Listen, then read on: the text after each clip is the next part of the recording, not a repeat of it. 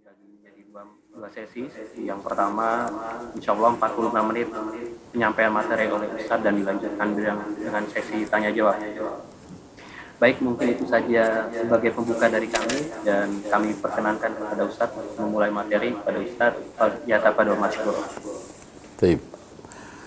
Assalamualaikum warahmatullahi wabarakatuh. إن الحمد لله نحمده ونستعينه ونستغفره ونستهديه ونعوذ بالله من شرور أنفسنا وسيئات أعمالنا.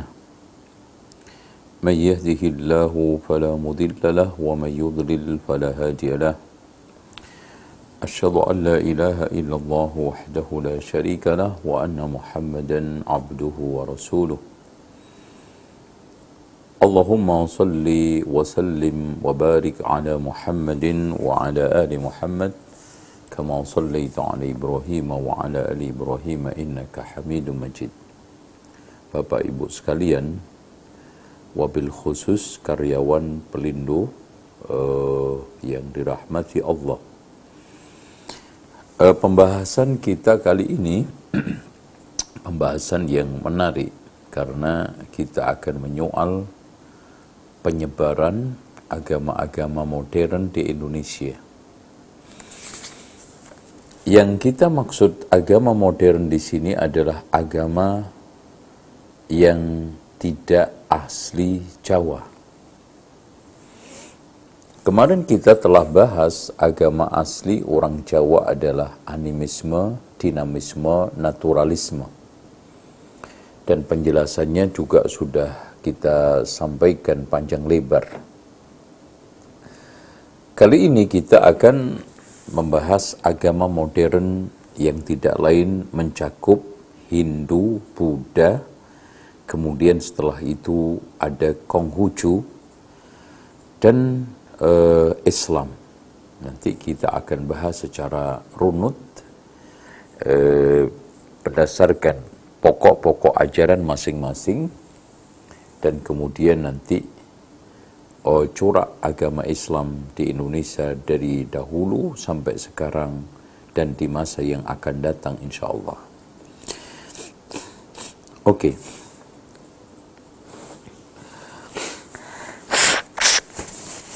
Perlu diketahui bahwa selama ini peradaban yang uh, datang ke Indonesia, mewarnai Indonesia itu selalu dianggap oleh banyak orang adalah peradaban India. Ya. Namun yang saya temukan peradaban yang pertama kali mempengaruhi Indonesia adalah peradaban Arab. Hal ini saya temukan dari data-data yang digulirkan yang disampaikan pada seminar sejarah dan berkembangnya Islam di Indonesia yang diadakan di Medan pada tahun 1963.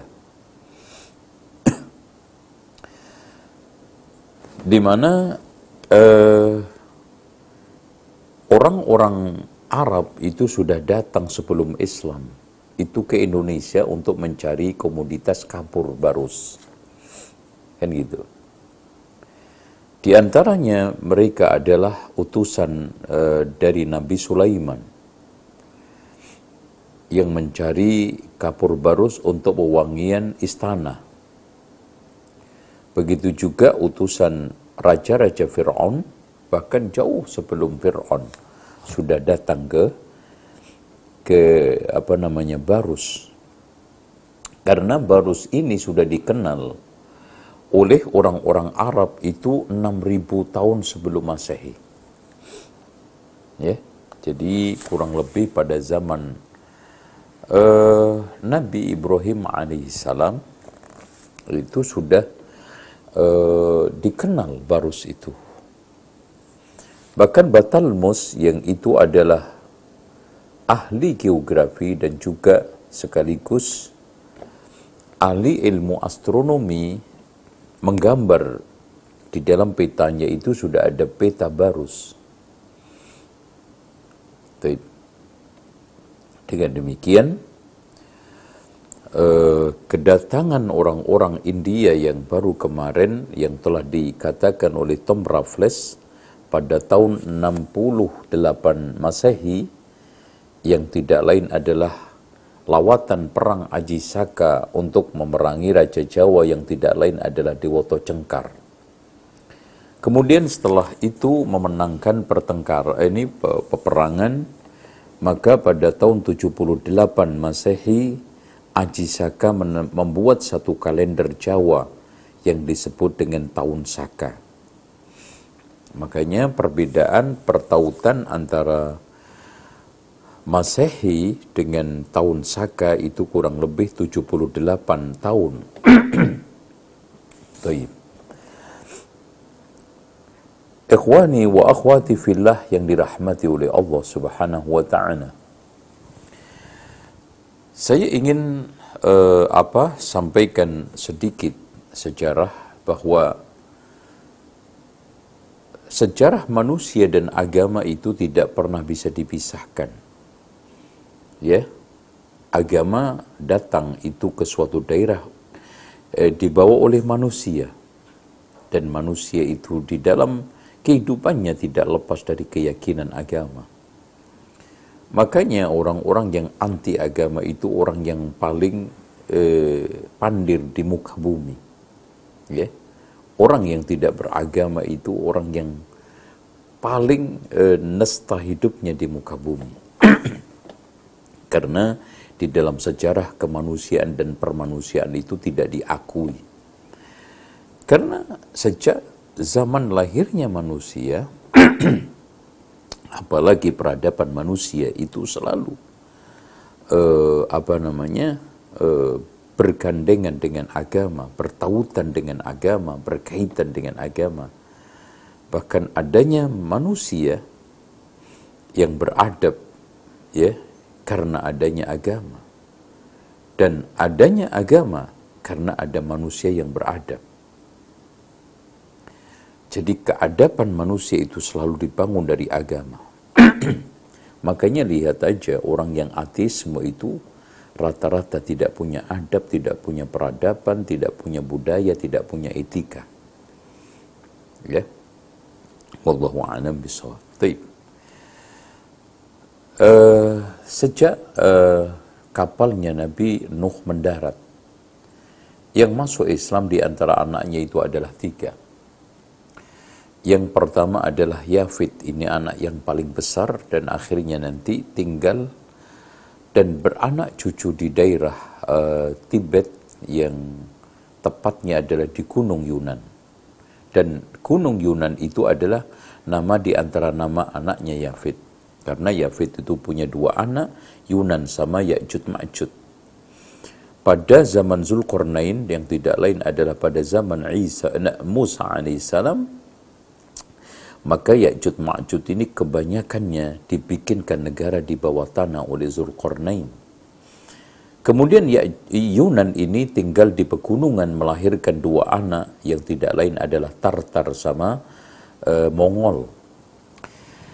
Namun akhirnya Mongol ini lebih banyak tinggal di pegunungan, berburu, ya, dan juga bertani. Adapun Tartar lebih banyak tinggal di pasar-pasar, perkotaan dan pantai.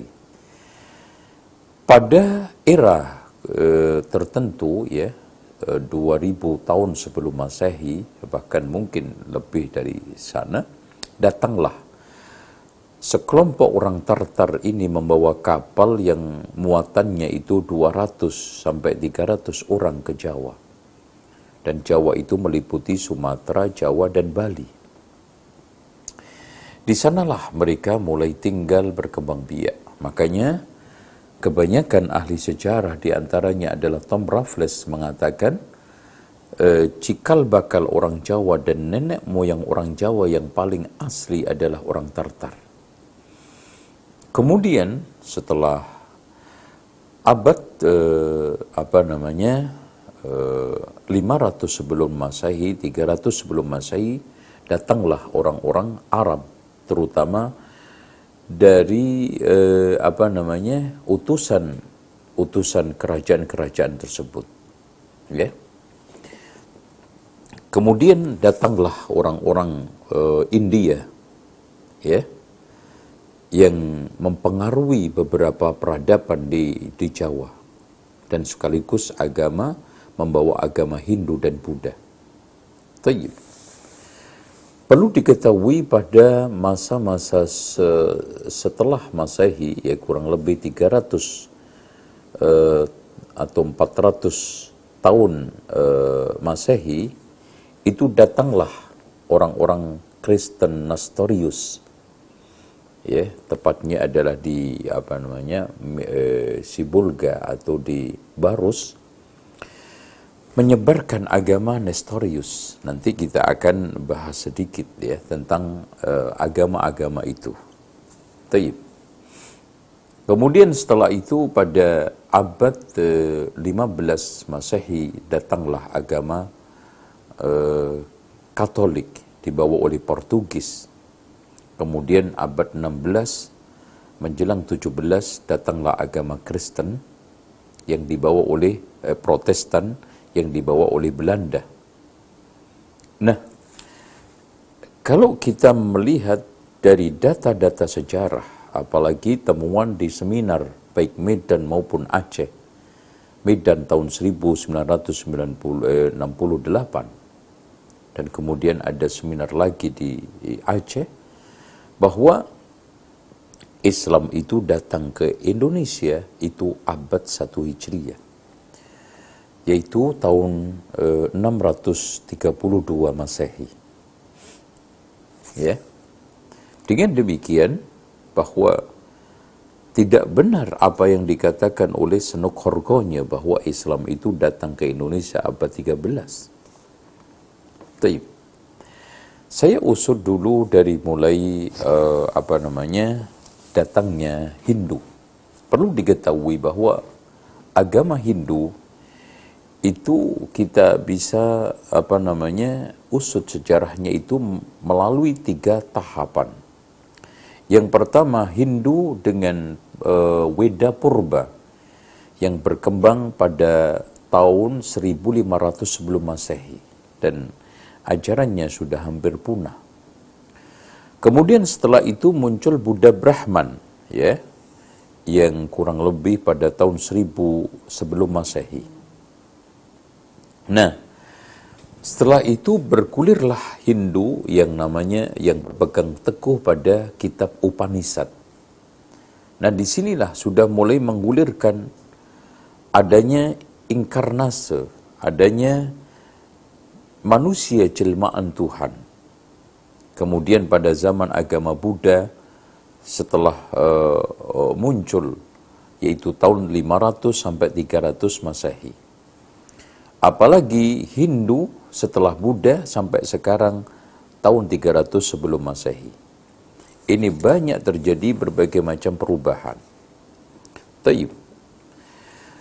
Uh, perlu diketahui bahwa agama Hindu datang ke Indonesia ini dengan uh, berbagai macam uh, metamorfosa perubahan-perubahannya itu awalnya adalah dibawa oleh Aji Saka. Kemudian dikembangkan oleh beberapa apa namanya tokoh-tokoh agamanya biksunya. Kemudian setelah itu uh, muncullah agama Buddha yang akar permasalahannya itu atau ajarannya e, muncul sejak Siddhartha Gautama itu merenungi berbagai macam penderitaan ketika dia hidup di istana, kemudian dia keluar dari istana setelah menikah umur 20 tahun, e, menjadi pengemis. Kemudian akhirnya bertapa di hutan di pinggir sungai selama tujuh hari dari sanalah dia itu menemukan satu satu uh, apa namanya ya solusi kehidupan eh, solusi penderitaan dari kehidupan itu sehingga muncul akhirnya agama Buddha. Namun Buddha ini juga berubah dengan berbagai macam perubahan.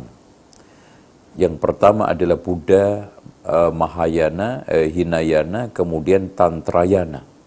Dan Buddha Tantrayana ini akhirnya banyak diperlu oleh raja-raja Jawa terakhir, terutama adalah Singosari, kemudian apalagi Mojopahit. Jelas-jelas seperti yang dikatakan oleh Empu Prapanca di dalam kitab Negara Kerta Agama, bahwa agama resmi yang dianut oleh Mojopahit adalah Buddha Tantrayana. Apa isinya? Buddha Tantrayana tidak lain adalah satu uh, ajaran yang sudah sinkritis, percampuran antara Hindu Buddha dan berbagai macam unsur ya.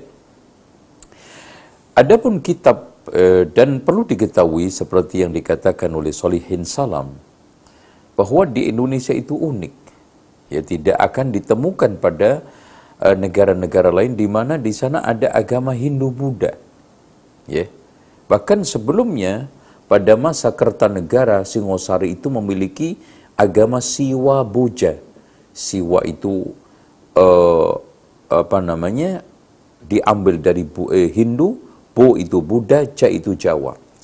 Jadi Kertanegara mencoba untuk mensinkritiskan, mengakorkan, menyatukan tiga agama menjadi satu, yaitu Siwa Boja.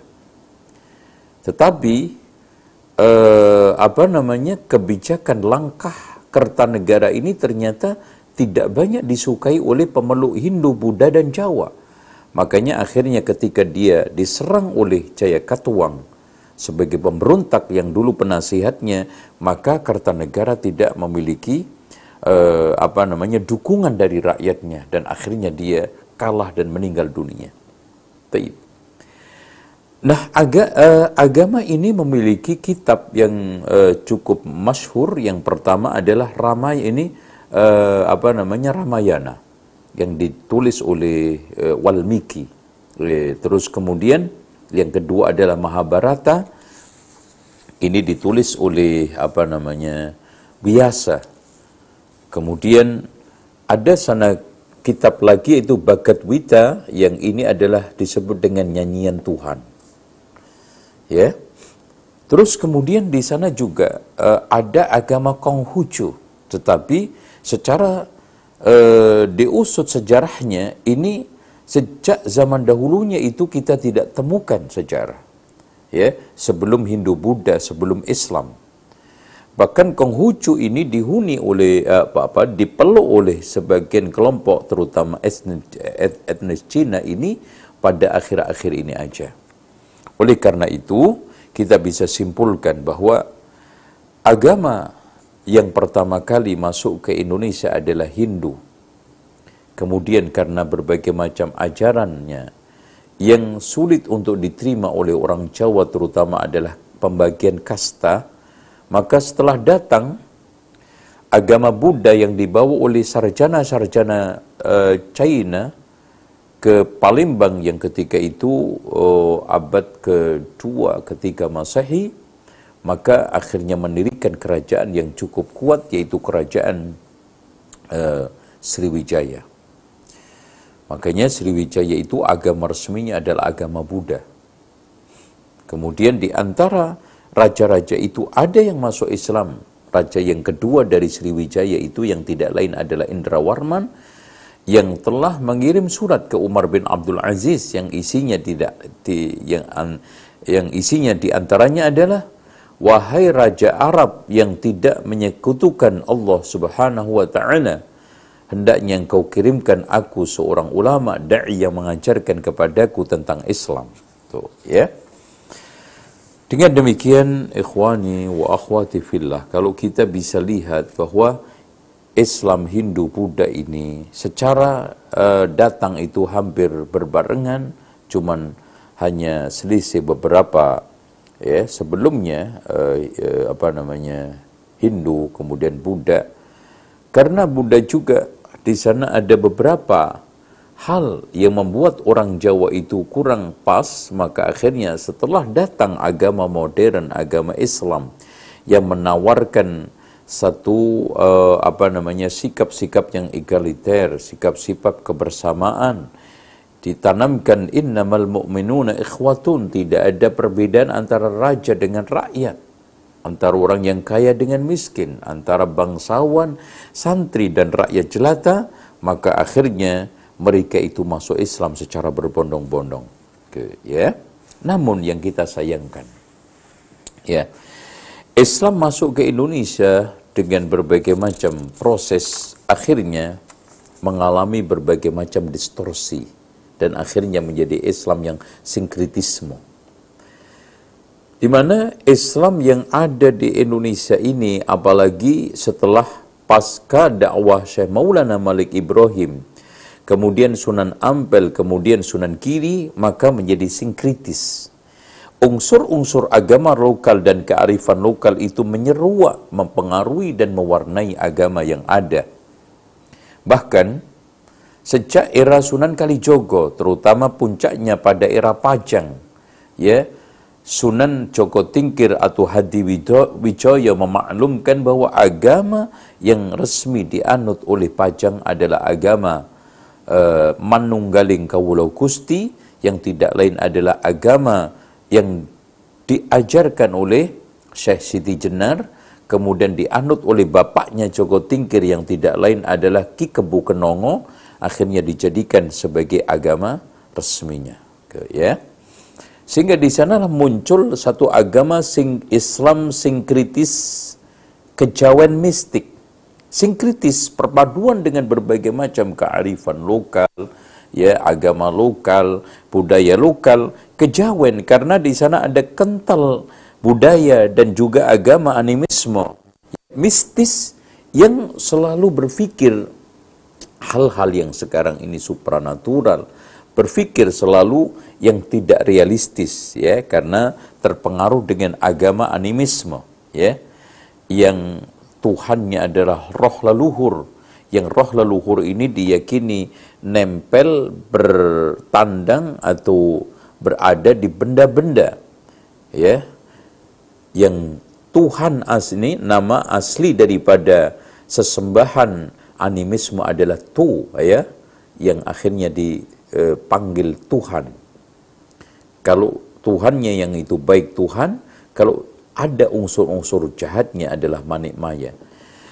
Yang kemarin kita sudah jelaskan panjang lebar. Taib. Yang lebih uh, me membutuhkan energi yang cukup dahsyat, cukup besar. Bagaimana sekarang ini habis dari pajang itu, ya, Adi Wijoyo kemudian mewariskan tahta kerajaannya kepada anak angkatnya Sutowijoyo yang tidak lain dia adalah anaknya Ki Pamanahan yang akhirnya mendapatkan gelar Senopati Ingaluko Saidin Paneta Panatogomo dan akhirnya mendirikan Islam Mataram. Ya, kerajaan Islam Mataram, Mataram Islam. Semenjak eh, agama ini di tangan mereka raja-raja Mataram ini yang kita kenal bagaimana uh, dikatakan oleh Profesor Dr. Hasanul Simon di dalam kitab Syekh Siti Jenarnya meskipun ya Mataram Islam ini uh, berkuasa kurang lebih 355 tahun tidak pernah berdaulat. Ya tidak pernah berdaulat. Bahkan terjadi perpecahan terjadi uh, disintegrasi puncaknya adalah ketika ada perjanjian Kianti itu ya dan raja-rajanya selama ini uh, kurang setia kepada Islam apalagi puncaknya Amangkurat satu yang sangat antipati terhadap kaum santri dan sangat bermusuhan dengan orang-orang Islam yang menurut bahasa orang barat adalah ortodok atau santri atau mereka yang istiqomah. Sehingga meskipun kaum muslimin di Indonesia ini icuruyu-ruyu meskipun mayoritas tetapi perlu diketahui bahwa dari 90% penganut muslim itu yang betul-betul santri betul-betul sekarang ini mengutamakan ajaran murni itu hanya 25 sampai 15 15 dan paling banyak itu 25 persen. Dari sini ikhwah sekalian membutuhkan perjuangan kuat, membutuhkan dakwah yang begitu masif, istiqomah, sabar dan sungguh-sungguh.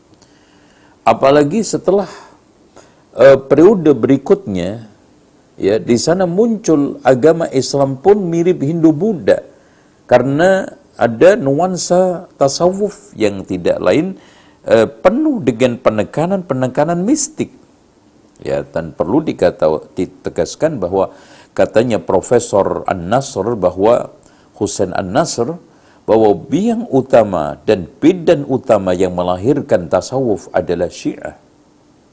Nah, oleh karena itu di sini ditegaskan oleh Ringkles di dalam kitabnya Sejarah Indonesia Modern bahwa tidak benar gelombang pertama penyebaran Islam itu dibawa oleh orang-orang tasawuf. Kata beliau dan beliau ini adalah peneliti dari Australia menegaskan karena tidak ada bukti-bukti secara akurat terutama organisasi ketasawufan kecuali baru baru setelahnya ada Torekot Naksabandiyah, Qadariyah dan Syadziliyah. Ya. Adapun sebelumnya kalau kita tilik dari penjelasan kitab Kropak Firara dan juga primbonnya primbonnya Sunan Bonang maka keterpengaruhan dakwah asal yang dari Arab Islam murni itu sangat tinggi sekali.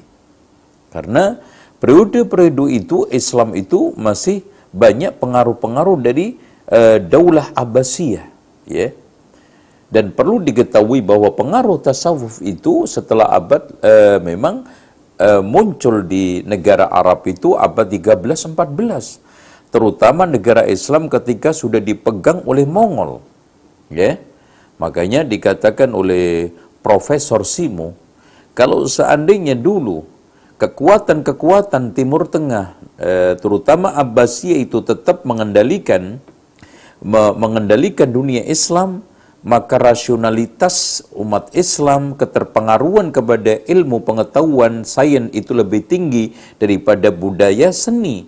Karena budaya seni itu banyak dilahirkan dari uh, pemerintahan Mongolia, terutama Persia. Ya, dengan demikian, uh, kenapa kalau ada yang bertanya-tanya, kenapa keterpengaruhan dunia Islam itu lebih kepada tasawuf, seni, budaya dan yang lainnya, bukan masalah sains, teknologi dan juga penemuan-penemuan ilmiah karena perpindahan dari Baghdad kemudian dikuasai oleh Mongolia maka merubah dunia Islam yang awalnya menekankan kepada sains dan teknologi menjadi kepada seni dan budaya. Itu kata Profesor Dr. Simo di dalam kitabnya Sufisme Jawa. Dari situlah muncul berbagai macam ragam Islam yang warna-warni. Bahkan pada era Orde Baru itu, Masya Allah, dipenuhi dengan berbagai macam aliran-aliran kebatinan. Itu. Bahkan pada tahun 1972, Kejaksaan Agung itu mendata ada kurang lebih 644 aliran kepercayaan baik yang pusat maupun daerah. Nah, aliran-aliran ini juga masih aliran kebatinan maksudnya, aliran kebatinan kepercayaan yang namanya eling, yang namanya uh, kata orang Dewa itu uh, apa ya? Uh, aliran yang sebetulnya tidak ada akarnya agama, cuman dia itu mengklaim punya agama. Nah, aliran kepercayaan ini ada yang mengekor ke Islam, ada yang mengekor kepada selain Islam. Itu. Ini, nah, di antaranya di sana ada budi setia, ya. Ada lagi ilmu sejati, aliran budi setia, ya. Ada aliran ilmu sejati, ada aliran kaweruh kasunyatan, ada torekot siti jenar, ada subut, ada pangestu ya. Tolong diperhatikan ya. Pangestu ini aliran kepercayaan, jadi jangan antum pakai untuk nama-nama sekolah, nama pondok, nama TV. Ya lucu ada nama-nama TV Pangestu. Ini tolong di eh, diluruskan. Pangestu itu nama suatu aliran kepercayaan ya. Terus Sumarah, Broto Kesewo, Nataratan, Darmo Gandul, Gadulucu, Sabto Darmo, dan semuanya. Ini merupakan aliran-aliran kepercayaan yang mereka itu mencoba untuk mengoplos semua agama dan kearifan lokal serta uh, berbagai macam kepercayaan pengembangan dari kebatinan mereka sehingga menjadilah suatu aliran kepercayaan. Dan perlu diketahui subhanallah ya tokoh-tokoh aliran kepercayaan itu hampir semuanya mengaku jadi nabi. Itu ya contoh aja tokoh Samin itu juga aliran kepercayaan mengaku tokohnya itu nabi. Bahkan dia itu hanya mengakui nabi itu hanya Nabi Adam, Sunan Kalijogo sama tokohnya sekarang aja. Nah ini ya, wallahu a'lam. Saya kira itu cukup. Saya sekarang buka tanya jawab silahkan.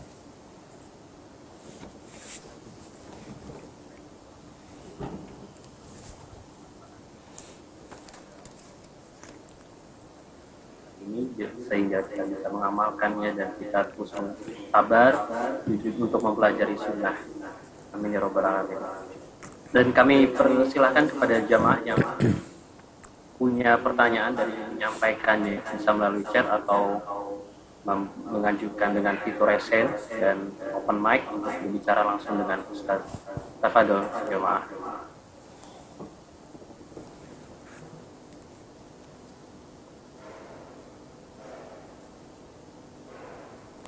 Silakan Pak. Ada yang ingin bertanya, jamaah? Silakan. Kayaknya belum ada yang bertanya. Uh, ya. Anak, anak izin menyampaikan pertanyaan dari anak pribadi, Ustaz. Iya. Uh, setelah mendengar tadi kan uh, banyak apa ya Ustaz ya, banyak aliran-aliran dalam Islam. Lalu iya. bagaimana yeah. kita menjawab menjawab syubhat yang ada tentang rah, apa Islam yang berbeda-beda itu merupakan fitrah ya Ustaz. Islam Taib. yang rahmatan lil alamin seperti apa Ustaz? Akan. Taib. Gini ya. Rasulullah Shallallahu alaihi wasallam sudah sejak lama dan sejak dasar telah memberikan satu arahan kepada kita bahwa umat ini akan pecah di dalam hadis Rasulullah SAW disebutkan iftaraqatil yahudu ala ihda wa sab'ina firqatan. Yahudi telah pecah menjadi 71 golongan. Oke. Waftaraqatin nasara ala sintaini wa sab'ina firqatan. Nasrani itu akan pecah menjadi 72 golongan. Ya, telah pecah, maaf, bukan akan ya. Telah pecah karena sudah. Wasataftariku ummati ala 73 firqatan. Umatku ini akan pecah akan karena ketika Rasulullah itu bersabda, ketika Rasulullah menyampaikan belum pecah, umat masih menyatu, umat masih utuh, umat masih ada di dalam bimbingan Rasulullah SAW. Kesatuan akidah, kesatuan manhaj, kesatuan pemahaman dan prinsip itu sangat dipegang teguh Nah, baru mulai terjadi intrik-intrik perpecahan setelah terbunuhnya Utsman. Apalagi setelah pada zaman Muawiyah dan Ali ada perang Siffin. Seusai tahkim muncullah tiga kelompok. Kelompok Khawarij yang menolak semuanya khalifah yang ada. Syiah yang mendukung Ali dan kelompok mereka yang sekarang ini di belakang Muawiyah ibn Abi Sufyan. Ya, ya dari mulai perang Jamal, perang itu sampai akhirnya mulai terjadi benih-benih ada Jahmiyah, ada Khoda, ada Qadariyah, ada Syiah, ada lagi apa namanya uh, apa jadi Jahmiyah, Khawarij, Syiah, Murji'ah, ya. Terus kemudian Mu'tazilah, Jabriyah, ya. Ini semuanya akhirnya mewarnai dunia Islam. Tapi tolong dicamkan, meskipun Rasulullah SAW menyampaikan perpecahan umat, Rasulullah bukan membiarkan begitu saja, tetapi memberi solusi. Solusinya Rasulullah SAW mengatakan bahwa kita disuruh untuk alaikum bisunnati peganglah teguh cara beragamaku wa sunnatil khulafair rasyidin dan cara beragama khulafaur rasyidun Dan gitu. Dan Rasulullah mengatakan bahwa ketika umatku itu pecah, ada yang benar satu, yaitu al-jamaah, yaitu ma'ana alaihi yawma wa ashabi. Mereka yang berpegang teguh kepada ajaranku dan ajaran sahabatku. Oleh karena itu, di dalam menyikapi hadis perpecahan ini, kelompok Islam itu berpecah menjadi tiga, ada eh, empat. Ada yang mengatakan kalau Rasulullah sudah memprediksi umat ini pecah, ya sudah biarin aja. Pecah aja. Kan perpecahan itu rahmat. Nah itu akhirnya. Sehingga dimunculkan hadis palsu ikhtilafu ummati rahmah. Perpecahan umatku itu rahmat sementara Rasulullah mengatakan di dalam hadis jelas-jelas bahwa al, al jama'atu rahmatun wal furqatu adabun. Jamaah itu rahmat dan perpecahan itu azab. Kok bisa dibalik-balik? Kan gitu. Nah ada yang kelompok keduanya ketika melihat atau membaca hadis tentang perpecahan dia mengatakan bahwa umat ini pecah kalau memang begitu semuanya sesat yang benar saya aja ini juga nggak benar gitu kan gitu ada yang kelompok ketiganya bahwa melihat perpecahan ini disikapi sebagai suatu hal untuk menyesat-nyesatkan orang lain, menyalah-nyalahkan orang lain. Itu kan gitu. Mengkafir-kafirkan orang lain. Nah, yang keempat adalah ahli sunnati wal jamaah. Bahwa dia menjadikan hadis perpecahan sebagai suatu pedoman, panduan, pegangan supaya kita itu terus ingat supaya kita hati-hati untuk tidak pecah. Terus kemudian mencoba untuk meneliti dengan seksama sebab-sebab perpecahan umat itu. Yang tidak lain adalah al-jahlu kebodohan. Setelah mengetahui sebab-sebabnya ahli sunnah wal jamaah bercoba untuk menyingkirkan. Bukan dirawat, dipelihara. Itu kan gitu.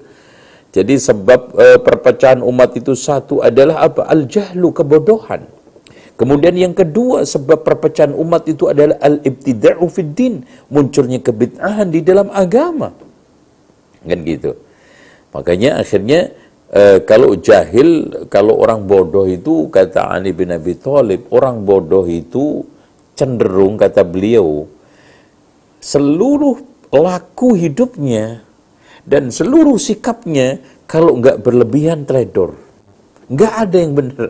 Ya, orang bodoh itu lakunya itu selalu kalau dia tidak berkejatuh di dalam berlebihan atau dia itu menelantarkan.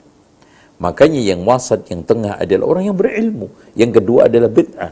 Akhirnya muncul orang yang pro bid'ah, ada orang yang anti bid'ah. Pecah jadinya. Kemudian yang ketiga, dia ta'asub terhadap peninggalan nenek moyang. Karena asobia itulah sehingga muncul berbagai macam retak-retak di, di, di tengah umat ini. Kan gitu. Kemudian yang keempatnya, yang tidak kalah pentingnya adalah ta'asub terhadap golongan. Ta'asub terhadap madhab. Ini juga. Kemudian yang kelimanya, kenapa umat ini pecah? Karena lebih mendahulukan ro'yu. Lebih mendahulukan hawa nafsu daripada nas agama. Kan gitu. Di antara sebab perpecahan umat ini adalah dia itu kalau ada syubhat, yaitu ada masalah, dikembalikan kepada nas yang subhat bukan nas yang muhkam. Harusnya kan ketika ada masalah-masalah syubhat, ada ayat-ayat subhat, ada nas-nas subhat harus dikembalikan kepada muhkam. Ini tidak. Muhkam dirujukkan kepada syubhat, bukan syubhat dikembalikan kepada yang muhkam. Nah, inilah di antara pemicu ahli sunnati wal jamaah betul-betul mencermati sebab-sebab dengan baik, kemudian setelah itu dihindarkan. Bukan kita sibuk tiap hari menyesatkan orang, rajin membela diri, menyesatkan orang, membenarkan fanatis tidak, tetapi ahli sunnati wal jamaah setiap saatnya mencermati dengan benar hadis-hadis perpecahan Kemudian membaca dengan seksama sebab-sebab yang memicu perpecahan umat dan kemudian cari solusinya dan sibuk mencari solusi dan mengamalkan solusi itu. Itulah ahli sunnati wal jamaah sehingga menjadi kelompok moderat, kelompok tengah, kelompok yang memihak kepada siratal mustaqim. Wallahu a'lam bishawab. Saya Ustaz atas jawaban yang telah disampaikan. Karena keterbatasan waktu Ustaz, mungkin bisa disampaikan kalimat kita sebagai penutup. Baik, terima kasih. Alhamdulillah, uh, Masya Allah, terima kasih kepada para peserta yang cukup anteng kali ini dan cukup pendiam karena terpengaruh dengan tahun baru mungkin. Masih keberatan kembang api ya merconnya. Atau mungkin Masya Allah bonus-bonusnya tapi intinya insya Allah apa pun sikap antum, ya mau ngaji, menyisihkan waktu, ada waktu untuk rohani itu sudah cukup Masya Allah. Dan hal-hal ini kita sampaikan semuanya, kata sang penyair, saya mengenali keburukan, ya termasuk kejawen macam-macam, bukan untuk diamalkan, tetapi untuk dihindarkan. Seperti yang dikatakan oleh Hudzaifah ibn Yaman, kana an-nasu yas'aluna Rasulullah sallallahu alaihi wasallam 'anil khair wa kuntu as'aluhu 'anil syarr makhafata yudrikani. Semua orang hampir bertanya kepada Rasulullah tentang kebaikan saja. Aku saja yang menanyakan tentang keburukan, kesesatan, berbagai macam hal-hal. Takut saya terjatuh ke dalamnya. Jadi antisipasi kita mengetahui hal ini semua sehingga kita tidak khawatir tercebur, terjebak, sehingga kita melakukan penyimpangan tanpa sadar. Demikian saya ucapkan terima kasih dan mohon maaf atas kekurangannya. Kita akhiri dan doa kafaratul majlis. Subhanakallahumma wa bihamdika asyhadu an la ilaha illa anta astaghfiruka wa atubu ilaik. Wassalamualaikum warahmatullahi wabarakatuh. Waalaikumsalam warahmatullahi sekali lagi kami ucapkan jazakallah